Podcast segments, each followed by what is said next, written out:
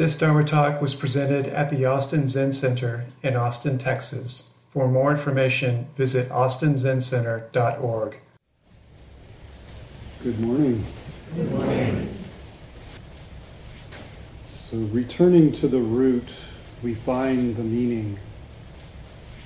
Um, this is a, a, line from a um, sutra that we chant, uh, uh, a third century, sixth century um, Chinese poem, their Song of Enlightenment called the Xin Xin Ming. Um, but it's been echoing around in my head as I've been sort of um, thinking about this talk today. So, returning to the root, we find the meaning. Um, last week, weekend and week, we had a, a visiting teacher, Daigan Gaither, um, who's a dear friend from the San Francisco Zen Center. Um, and his workshop was about embodiment in practice. Um, and I think his kind of special uh, perspective is also a lot about social justice and advocacy and how embodiment is crucial to that, how staying in our own body, returning to our own body, um, is how we can do difficult work and see difficult things um, without kind of maybe being worn down or overwhelmed by them, or maybe not as much.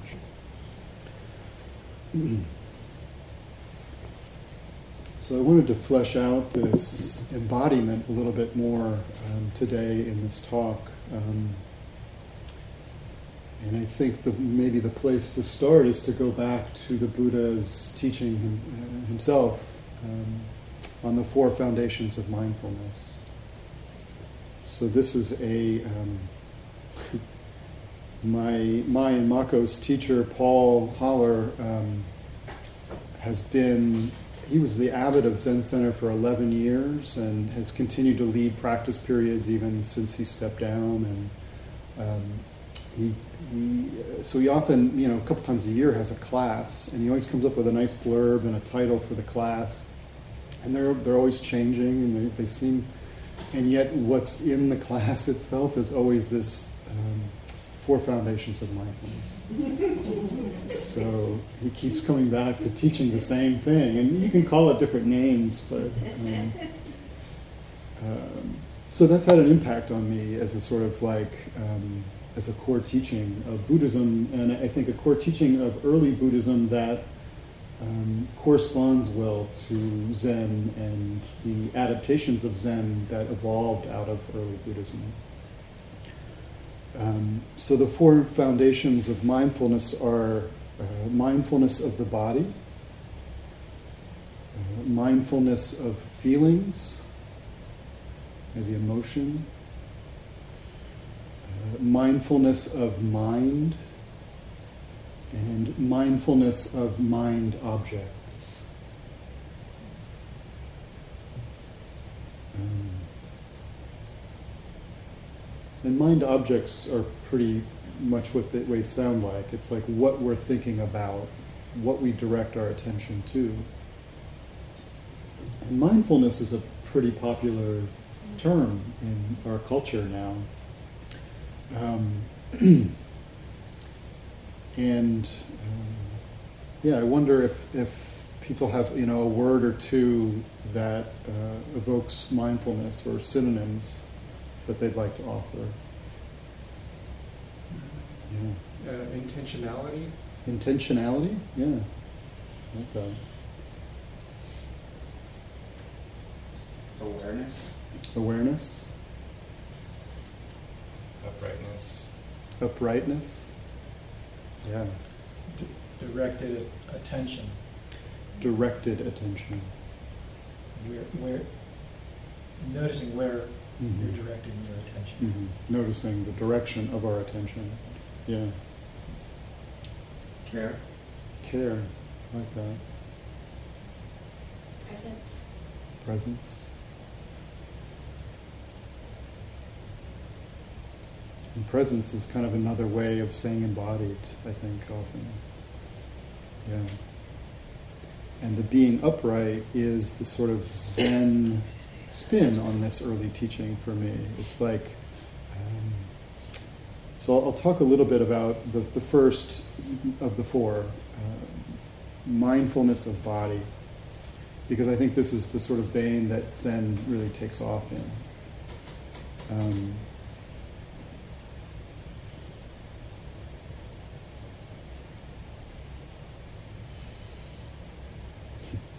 So, for those that joined us uh, a week ago, this past Friday, we um, a number of us went and saw the um, the movie. Um, what is this called again? Big Lebowski. um, and the dude abides. So the, the description of the four foundations of mindfulness I, I thought was funny is um, so, the first mindfulness of the body, the Buddha says, a bhikkhu abides contemplating the body as a body. For the second, uh, a bhikkhu abides contemplating feelings as feelings. Um, he or she abides contemplating mind as mind. He or she abides contemplating mind objects as mind objects. Um, and I think there's already a sort of teaching in, in just that short description that um, mindfulness involves kind of being in something, like being in my body and watching my body, um, being with my mind and watching my mind. So it's not necessarily something we can do from afar. Um, and this is that, to me, this returning to the root returning to the root, we find the meaning.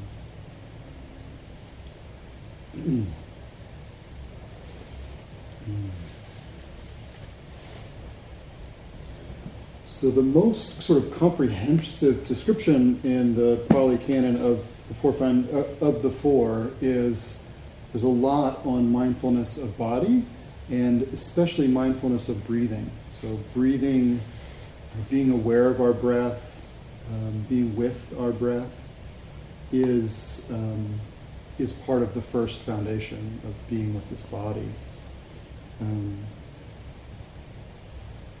and how bhikkhus is mindfulness of breathing developed and cultivated so that it is of great fruit and great benefit. Here, a bhikkhu or a monk um, goes to the forest or the root of a tree or an empty to an empty hut, sits down, having folded his legs crosswise, uh, sets his body erect, so he's being upright, and established mindfulness in front of him.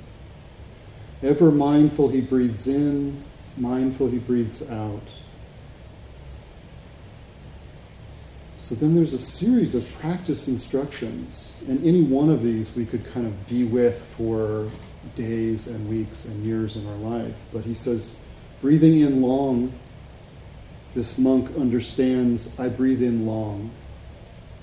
Or breathing out long, this monk understands I breathe out long. Breathing in short, he understands I breathe in short or breathing out short, he understands I breathe out short. He trains thus I shall breathe in, experiencing the whole body of breath. He trains thus I shall breathe out, experiencing the whole body of breath. He trains thus I shall breathe in, tranquilizing the bodily formation. He trains thus I shall breathe out, tranquilizing the bodily formation. He trains thus I shall breathe in, experiencing rapture. He trains thus I shall breathe out, experience, experiencing rapture. He trains thus I shall breathe in, experiencing pleasure. He trains thus I shall breathe out, experiencing pleasure. So it goes on. And on, um, experiencing the mental formations, tranquilizing the mental formations, so this tranquilizing or kind of soothing, I, I think is maybe a better word, um, was a surprise to me as a Zen practitioner. There's a kind of, I think, a, a lesson in Zen that um, we just sort of, um, we're with our mind, but we're not trying to manipulate it. And so this is a subtle realm where um, maybe there is some kind of manipulation of our experience and practice, or maybe there needs to be at certain times.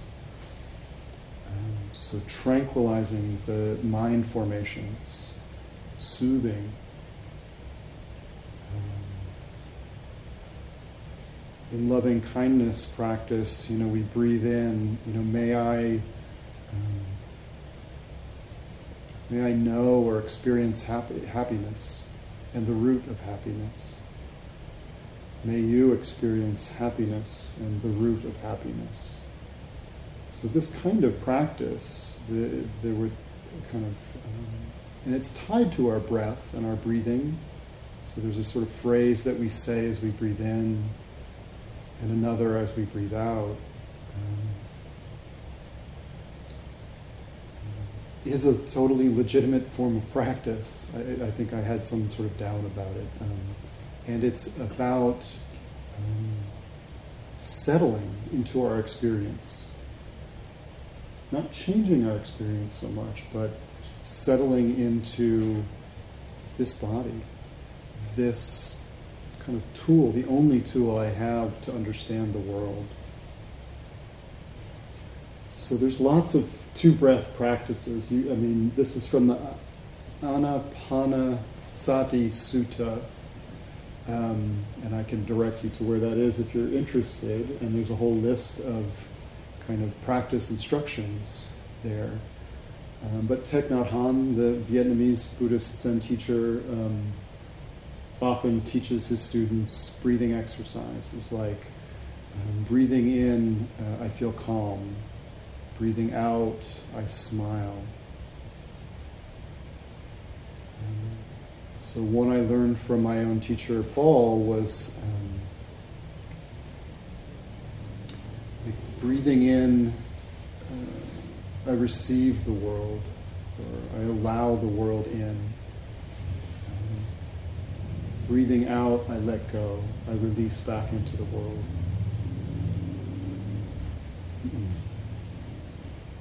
So in a way, I think these things can help us stay with our breathing. It's like it's a way of bringing mindfulness to our breathing. If we don't get too carried away with the words. Um, and then I think Zen, at some point, Zen encourages us to drop even those directions or those intentions. So once I stop saying, you know, breathing in, I calm, breathing out, I smile.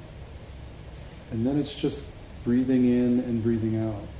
You know, the sensation of that, the feeling of being a body in space, moving uh, with this kind of life force.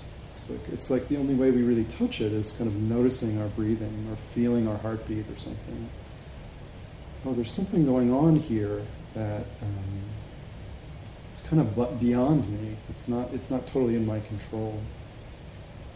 It's, um, it's the sort of arising of the, the universe itself uh, from within me.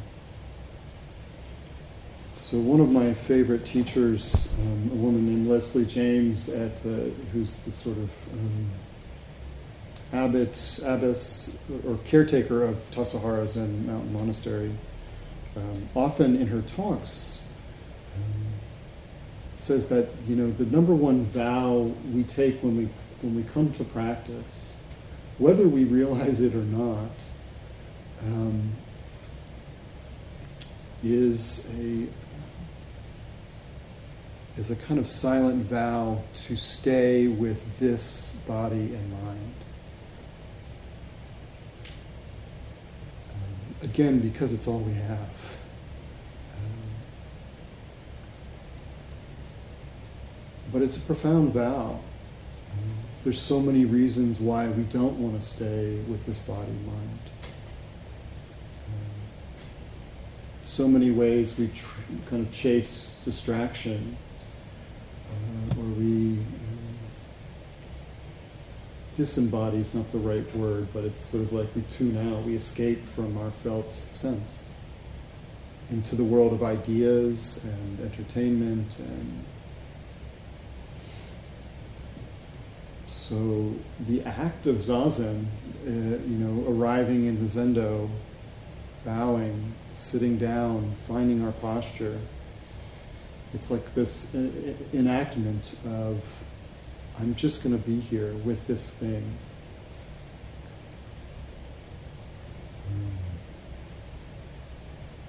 And I think in practice, that opens up into a kind of a world of fascination. What is this thing? Um, what are these thoughts and ideas that I have? Um, so I, the four foundations of mindfulness are, you know, early um, Buddhist teaching, Bu- teachings of the Buddha in Pali, um, and then I think I sort of mentioned before that um, my understanding of Zen, there's some talk about breath practice or breathing practices in Zen, but it's not so emphasized. Um, I think Suzuki Roshi often would teach beginning students to count their breathing. So with each out breath, you just say silently one. And breathe in mindfully, and then as you're breathing out, you say two. And you count up to 10, and then you just start with one again. And it's a great practice at the beginning of practice to come to terms with um, our kind of first awakening, which is just how distracted we are. Um, that something as simple as counting from 1 to 10 could be so hard, you know, without kind of being lost in the grocery list and the, you know, the conversation we had yesterday with our friend and and that's okay. You know, that's that's the ground for practice. We get to see the ways we spin out, and once we kind of notice it, oh, okay, it's time to start with one again. Okay, just one to ten. Um, that's great practice. You know? But I think, in general, um, the teaching of Zen is more about our body and especially our posture. So there's, you know, very intricate details given in um, Zen instruction about posture. Um, and I think the intention is um, to develop mindfulness of body as the first foundation of mindfulness. That um, having such explicit instruction about um, posture is a way of kind of um, having us direct our attention to our body in, in zazen and in practice. Um, so this is from Fukan Zazengi by um, uh, Dogen, who's the founder of Soto Zen, and it's um, Fukan Zazengi translates to something to like the universal recommendation of zazen. So zazen is good for everybody, in Dogen's opinion. Um, it's universally good. It's a foundational practice. Um,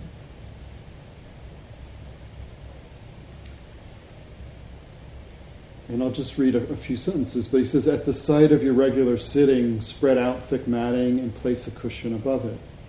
Sit either in the full lotus or half lotus position or in a chair or with a bench. Um, he said, in the full lotus position, you first place your right foot on your left thigh and your left foot on your right thigh. In half lotus, you simply pr- press your left foot against your right thigh. You should have your robes and belt loosely bound and arranged in order.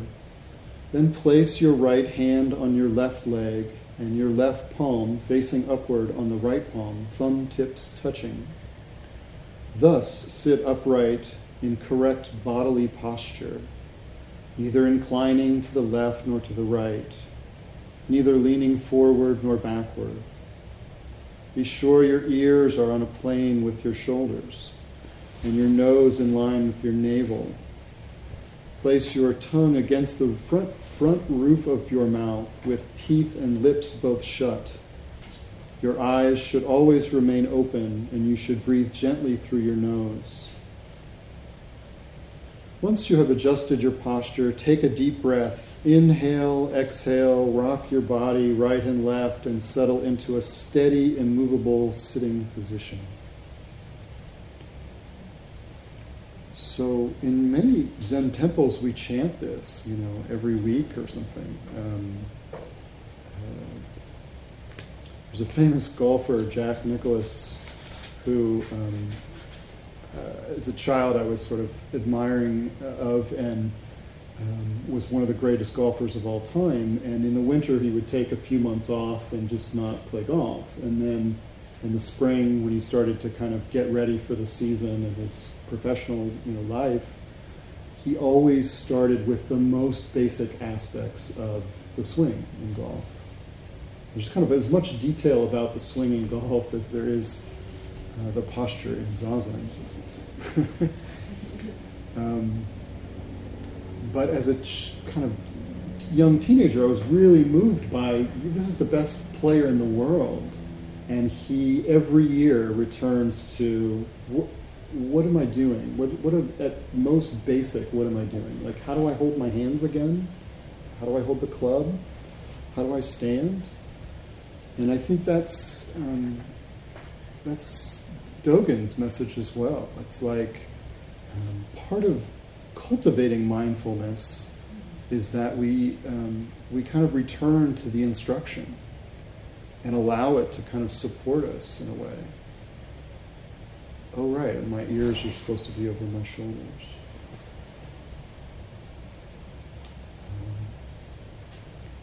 And this is kind of okay activity for, uh, I mean, more than okay this is a, a kind of um, one form of what we're doing when we do zazen is this kind of like tuning into our own body. Um, what are the sensations of my thumbs as they touch? And um, are they just sort of loosely touching? Have they fallen apart? You know, did I get distracted and kind of drift off? Am I squeezing my thumbs together? Um, kind of um, stress or striving to, to kind of be here. So, kind of allowing our mindfulness of body to sort of reflect something back, to teach us what is the state of my mind. Sometimes I don't even know, especially if my mind's spinning a lot. Then it's sort of like, oh, my body tells me that there's tension. My body tells me that I'm tuned out and distracted. Um,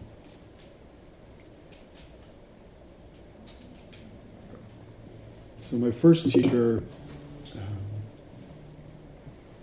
sometimes people call them the, my, my root teacher, um, uh, was a, a, is a person named Josho Pat Phelan, who's the abbess at the Chapel Hill Zen Center. And when she was um, practicing at the San Francisco Zen Center in the 80s, um, she was uh, she gave a lecture about zazen posture. Um, and I just want to share a little bit of that with you. So she says, two characteristics of zazen are being alert yet relaxed. There should be some energy in our in energy or effort in your zazen practice. This is an intentional activity and it requires some effort, but not too much effort. If there is too much effort, you will become tense and your zazen practice will be a strain. While sitting, you should be relaxed but awake. On the other hand, if you become too relaxed, your mind will become dull and it will wander in its usual way, or you may fall asleep. We each need to find a balance between effort and ease in our zazen practice. In Zen Mind, Beginner's Mind, Suzuki Roshi said, the most important thing is taking the zazen posture oh, in taking the zazen posture, is to keep your spine straight. So whether you are lying down, sitting in a chair, or sitting on a cushion, try to keep a, a straight back. Push in a little at the back of your waist, or arch your back a little, but just a little. You do not want to be sway backed. And when you push in at the waist, if your back gets sore, that's too much pushing. Your, your spine should be straight all the way up your back and neck through to the top of your head. And your head should be parallel to the ceiling, or if you like, parallel to the sky. Although we say to keep your back straight, we don't mean to force your back into an upright position as much as we mean to allow your back to find its own uprightness. I love that.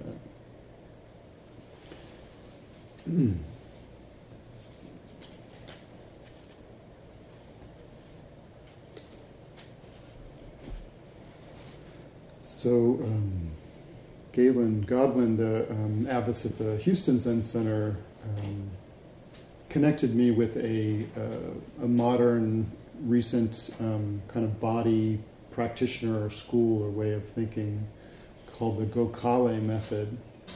Um, that was found, sort of started by this um, teacher named Esther Gokhale, and I um, I just watched their introductory video like maybe a week ago, and um, uh, the next morning it kind of uh, it had some effect on my zazen. Um, and I was impressed by that. But her teaching is basically that um, our idea that our spine is a sort of S is a is a misperception or a kind of um, uh, kind of problematic to actually um, good back health. So her um, adaptation is that the back should be a J. I think this means the J, like the sort of tail of the J, is that our hips do kind of move a little bit forward. So there's a light, a kind of arch in the low back, kind of maybe at the level of our sacrum. But everything above that should be a kind of straight line. And again, with this sort of parallelness to the sky pulling up.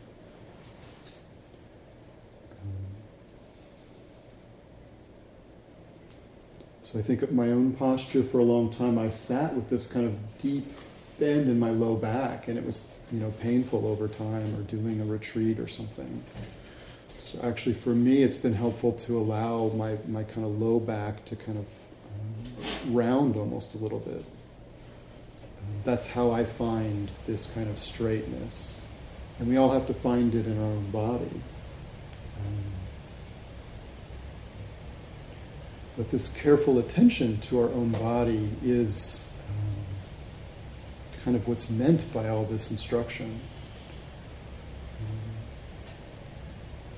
Sometimes I think it's not even like that you exactly have to fulfill Dogen's description. And, and Josho talks about this in her talk that um, here's a kind of ideal, you know, Fukan Zazengi, we're supposed to do this and then we get to um, try it out in our own body, in our own life, and what are what is this body capable of? You know, some days it's not even capable of crossing its legs, and I have to sit in a chair or something. Um, but I think the point isn't to get to um, doing Dogen's description of zazen. That description is just a way to kind of, um, it's like almost overwhelming us with details. And all those details keep directing us back into the experience of our body. So I wanted to share with you a, um, a koan from the um, Book of Serenity. Um, and it's one that I brought up in a talk recently, but I want to focus on a different aspect of it. So here's the case. This is um, case 54, Yunyan's Great Compassion. Uh, Yunyan asked Wu, What does the Bodhisattva of great compassion do with so many hands and eyes? So the bodhisattva of great compassion is Avalokiteshvara or Kannon or Kanzeon. Um, and bodhisattvas are kind of archetypes, kind of ideals of certain aspects or qualities of uh, a human being.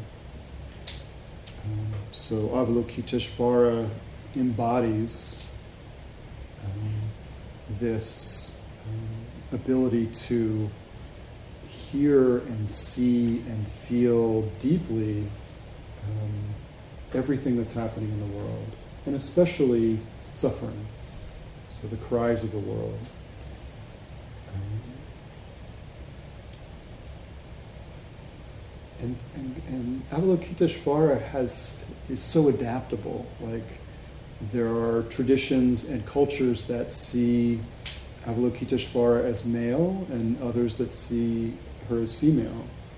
Um, there are you know lots of different kind of images or depictions of um, Avalokiteshvara, and um, and there's two kind of um, well, there's one conception of Kanzeon is that this hearer of the cries of the world, that if we're open to um, the suffering of others, um, somehow that's enough. Like that's healing in itself, just to hear, just to be available for that. So that's sort of one conception of Avalokiteshvara. Another is that Avalokiteshvara has all these tools to like be active, engaged, and, and get things done in the world in some way. There's um, there's these thousand armed um, statues of, of uh, Avalokiteshvara, each holding a different tool to kind of um, and then in this koan, there's a particular de- depiction. Um, so sometimes they say um, Avalokiteshvara is um, covered in ears or covered in eyes, meaning that um, this, this great being is constantly hearing or constantly seeing the, the suffering and the difficulty of the world. Um, so again, the case says, uh, Yunyan asked Dawu, what does the bodhisattva of great compassion do with so many hands and eyes? Dawu said, it's like someone reaching back for the pillow at night. Yunyan said, I understand. Dawu said, How do you understand? Yunyan said, All over the body is hands and eyes. Dawu said, You have said a lot there, but you only get 80%. It's a good teacher that's like, you know, setting the bar ever higher.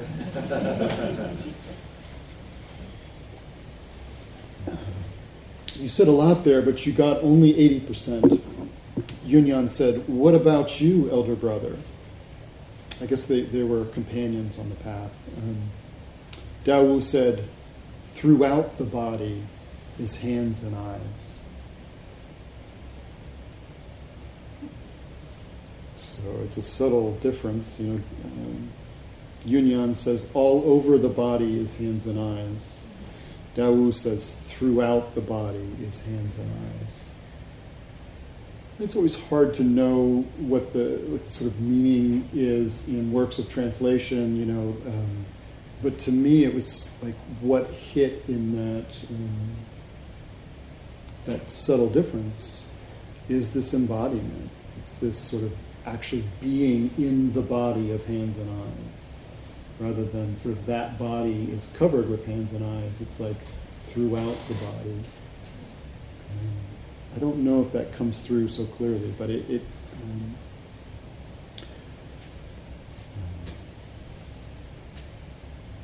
I think it ties together why it's important for us to return to the root, why it's important for us to return to the root to find the meaning. Um, that it's not a selfless endeavor. It's not like I just want to get to know me better, you know. Um, uh, that this act of returning and embodying, um, encouraging ourselves to stay with this body and mind as enough, is an act of compassion, is what connects us to other beings. So, like in most um, koans, there's a kind of introduction and then the main case and some commentary, and then there's a verse or a poem about the, the case. So, I want to share the, the poem or the verse um, about this sort of body of hands and eyes. It says, uh, One whole, emptiness pervading, crystal clear on all sides Formlessly, selflessly, spring enters the pipes. Unstopped, unhindered, the moon tra- traverses the sky. Pure jewel eyes, arms of virtues, all over the body. How does it compare to throughout the, bo- the body being it? The present hands and eyes reveal the whole works. The great function works in all ways.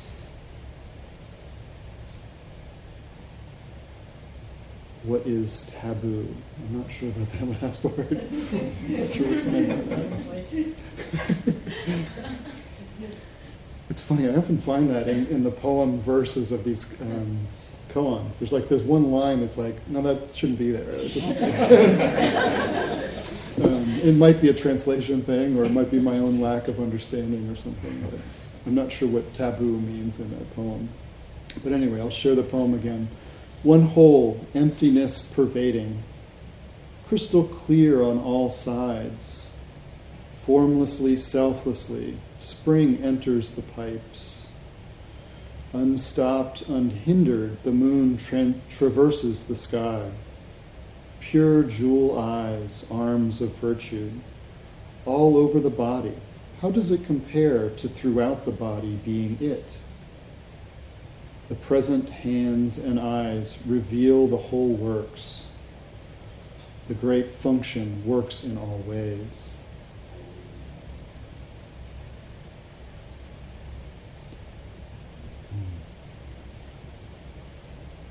The present hands and eyes. So that's maybe different than my idea of Avalokiteshvara or a statue somewhere.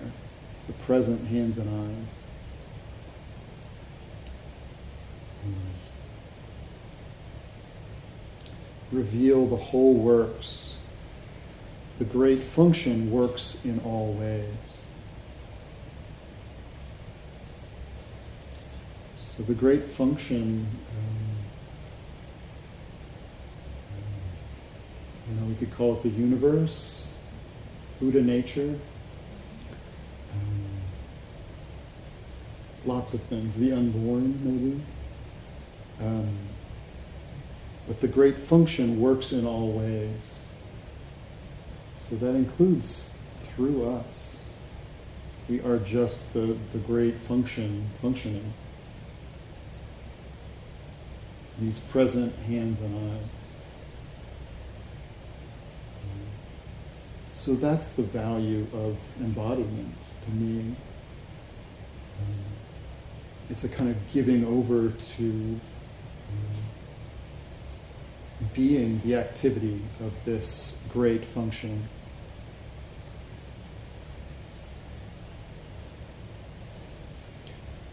Mm. Maybe I've said enough or too much. Um, are there any questions or comments about anything? Yeah. I just wondered if maybe that word taboo doesn't kind of mean, uh, in that usage, uh, hindrance. Uh-huh. hindrances. Like the th- A hindrance, yeah, because it. I like that. Because What was earlier in the What po- was the comment? I couldn't hear. Um, the suggestion that possibly the word taboo in the last line of this poem has something to do with hindrance or blocking. Because earlier in the poem it says, formlessly, selflessly, spring enters the pipes. Unstopped, unhindered, the moon traverses the sky. So, given that that's true, like where is the blockage? Where, what is taboo? I like that. Yeah. not sure how to formulate this question, but, um, so I, I think of practice, like shikantaza, or just practice, and I, and then I think of, um, some of these mindfulness exercises, um, as being a little different Mhm. Somehow, and, and Thich Mhm. practice. Like breath practices and. The breath practice, yeah. yeah. Um, and I'm just wondering whether to think of, of those, I mean, I see them as intimately connected, and I see how our shikantaza must include mindfulness, but do, I, I could see like starting and then maybe my mind is not very settled or having trouble. Oh, I'll do, I'll do a mindfulness exercise Mhm. while I'm sitting in zazen instead. And I could Mhm. see it as sort of a distraction or something that could take my mind up to decide, well, Mhm. should I do a mindfulness? I- I'm just wondering what- what your thought is about that, about these, this mindfulness with, you know. Yeah, I mean, first I would just say yes. Like, yes, that is that is practice, um, and it's tricky because the more we get involved in directing our experience, like I should be feeling this, so I'll do something to make myself feel this. Um, we're already, it's slightly. Um, violent it's sort of it's it's already there's an assumption there that it's not okay that i'm not okay that reality's not okay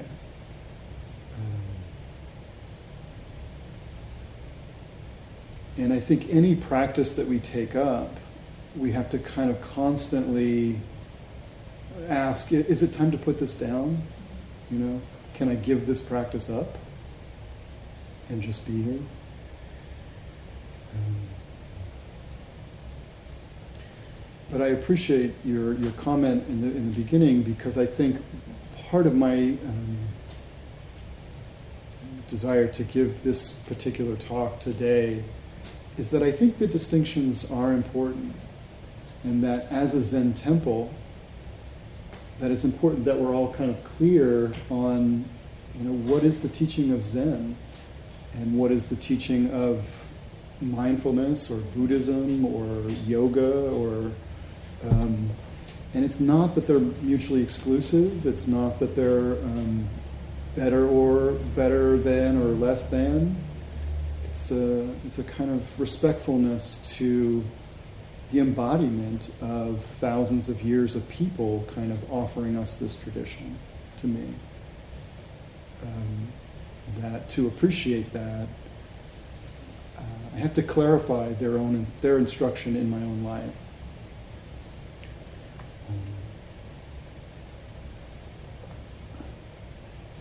But yeah, I mean, I think there's a subtle balance between expedient means. So this is the Buddhist language around um, how do we turn kind of suffering into enlightenment, or how do we turn people from isolation into connection, or something.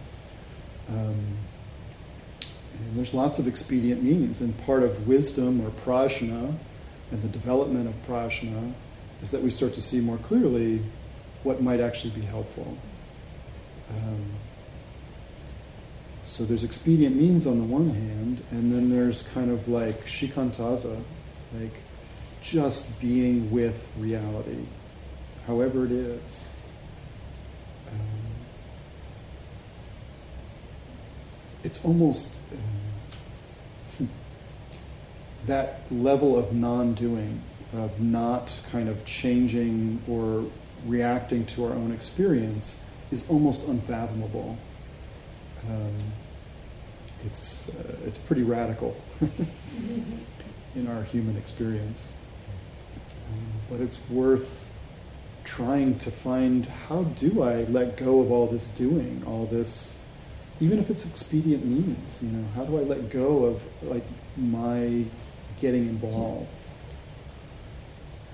Because I think even expedient means are more successful in some way when I'm when it sort of comes from a place of not knowing, not doing.